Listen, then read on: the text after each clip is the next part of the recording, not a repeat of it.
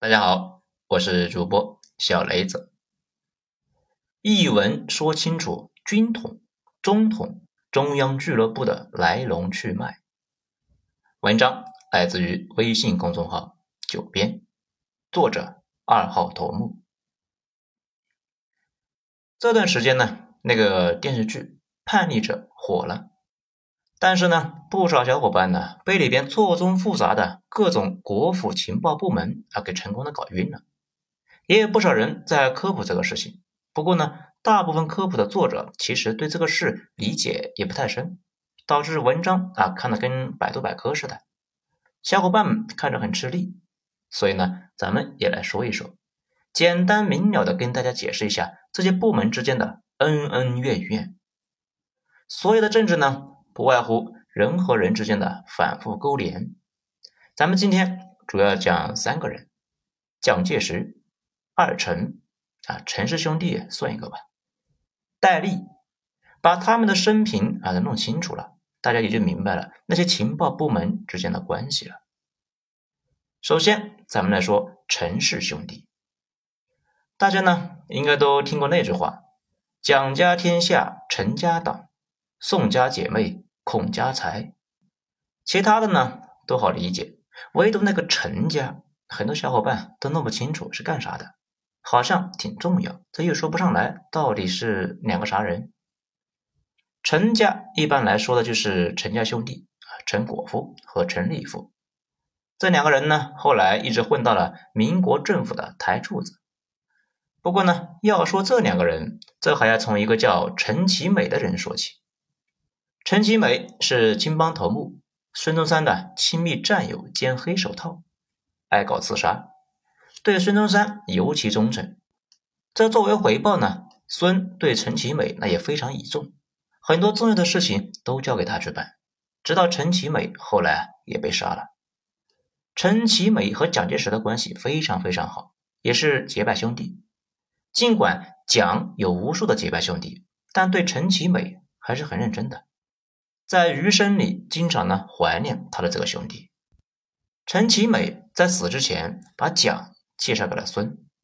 孙周围的人很多，但是啊，大部分能力不咋地，一帮文人，口才不错，行动力啊非常差。这碰上什么事情呢？大家往往是七嘴八舌，吵了个半天，最后啊也拿不出什么办法来。陈其美、蒋介石属于少数几个能打的。陈其美死后，孙中山开始呢倚重蒋介石。不过刚开始的时候呢，孙中山对蒋的态度一直是挺一般的。好几次蒋介石离开孙，也都是因为啊不满意孙中山对他的待遇。可孙中山实在是太缺人了，每次呢又把他给叫回去。最关键的一次是选黄埔军校的校长。其实当时呢，孙中山看中的是另外一个人，许从志。他呢。是粤军大佬，蒋本来是没希望的，但是他呢不服啊，到处搞串联，到处找人给他说话，包括许从志也替他说话。后来又给孙中山写过一封信，信中啊把陈其美拉了出来。陈其美是孙中山一生的痛，当初忠心耿耿跟着他，他干什么事啊，陈其美他都支持。孙中山说革命要民主。陈其美说：“坚决支持，谁不民主，我干死谁。”后来呢，孙中山又说：“啊，革命也不能够太有组织、没纪律，要围绕在我周围，我是核心。你们呢，都过来摁手印来表决心。”大家都鄙夷的看着他。陈其美是第一个起来摁手印的，反正是忠心耿耿。综合各种因素呢，加上蒋去过一次苏联。一度啊想加入我党，苏联人对他印象不错，蒋就成为了黄埔军校校长，就开始了他开挂的前半生。懂了这个事呢，就懂了为什么蒋会对陈其美的两个侄子感情特别深，一直以为左膀右臂。他们的关系近到什么程度呢？爱陈就是蒋的化身，能够在各种外交场合啊代表蒋。这个事呢，说起来可能不太好理解啊。咱们举个例子，大家知道有那种重大合作，对方的公司要求你们这边呢老总去谈，因为人家担心呢跟你们这边一个部门的经理谈好了之后，到时候在公司内部还没有形成共识，事情呢推动不下去，就浪费感情。老总谈成的业务啊，就往往不存在这个问题。如果老总实在是去不了，就得派一个能够代表自己的人过去。对方呢看到这个人就知道，跟他谈就等于啊是跟老总谈。陈家兄弟就是这样的角色。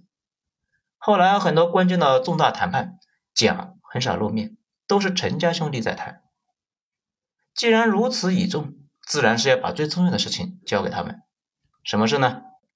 就是党务，控制组织内部的人事调度，党内大小事情都由他们俩控制。这个事听起来好像没啥，事实上啊，这已经是整个民国最有权势的两个人了。大家想一想啊，在一个官僚组织里边，还有谁比控制大家升迁的人权势更大呢？在这个过程中，二臣那也是竭尽全力啊，为蒋介石保驾护航。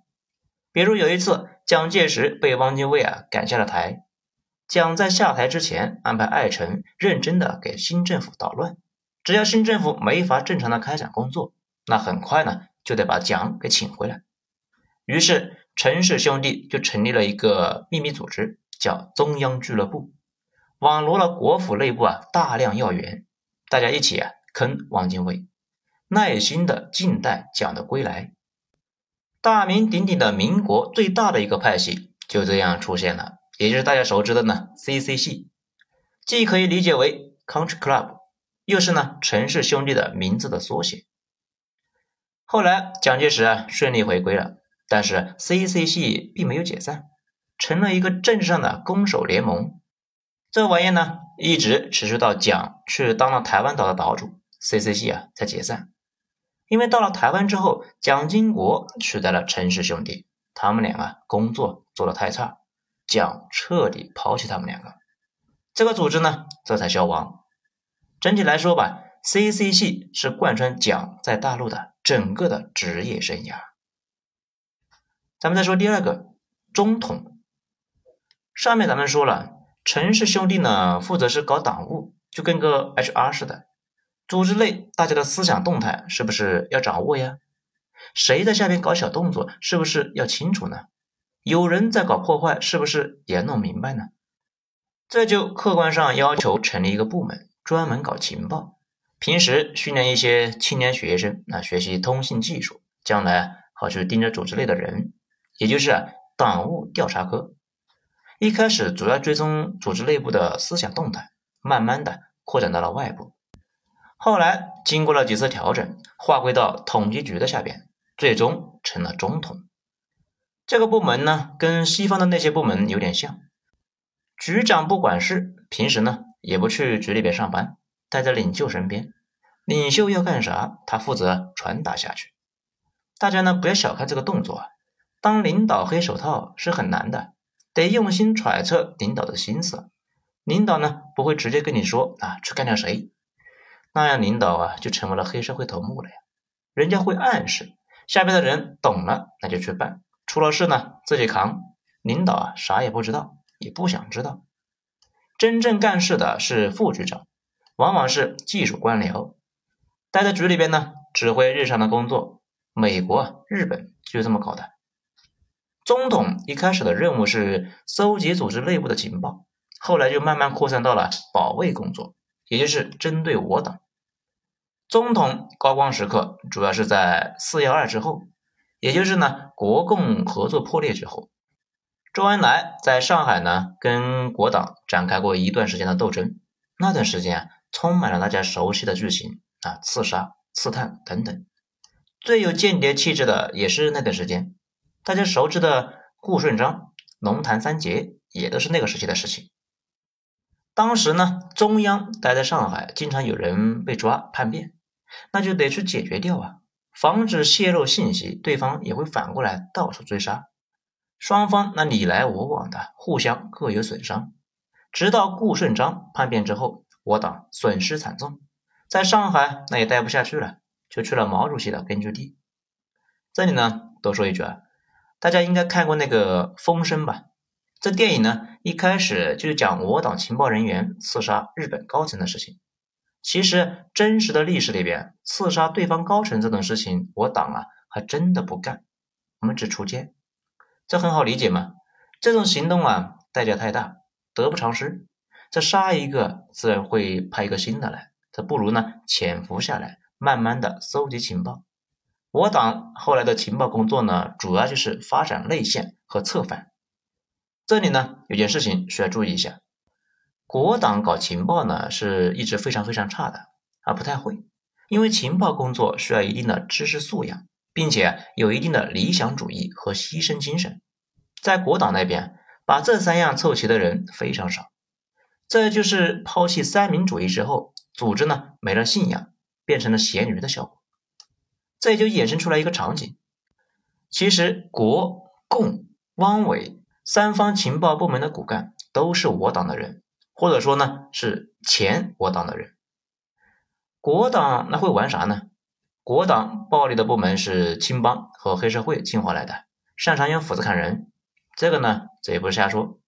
大家一般说起军统。第一个反应是军统四大杀手什么的，你们什么时候听说我党的杀手了？讲到这里呢，大家可能有点纳闷了。那戴笠呢？戴笠哪去了？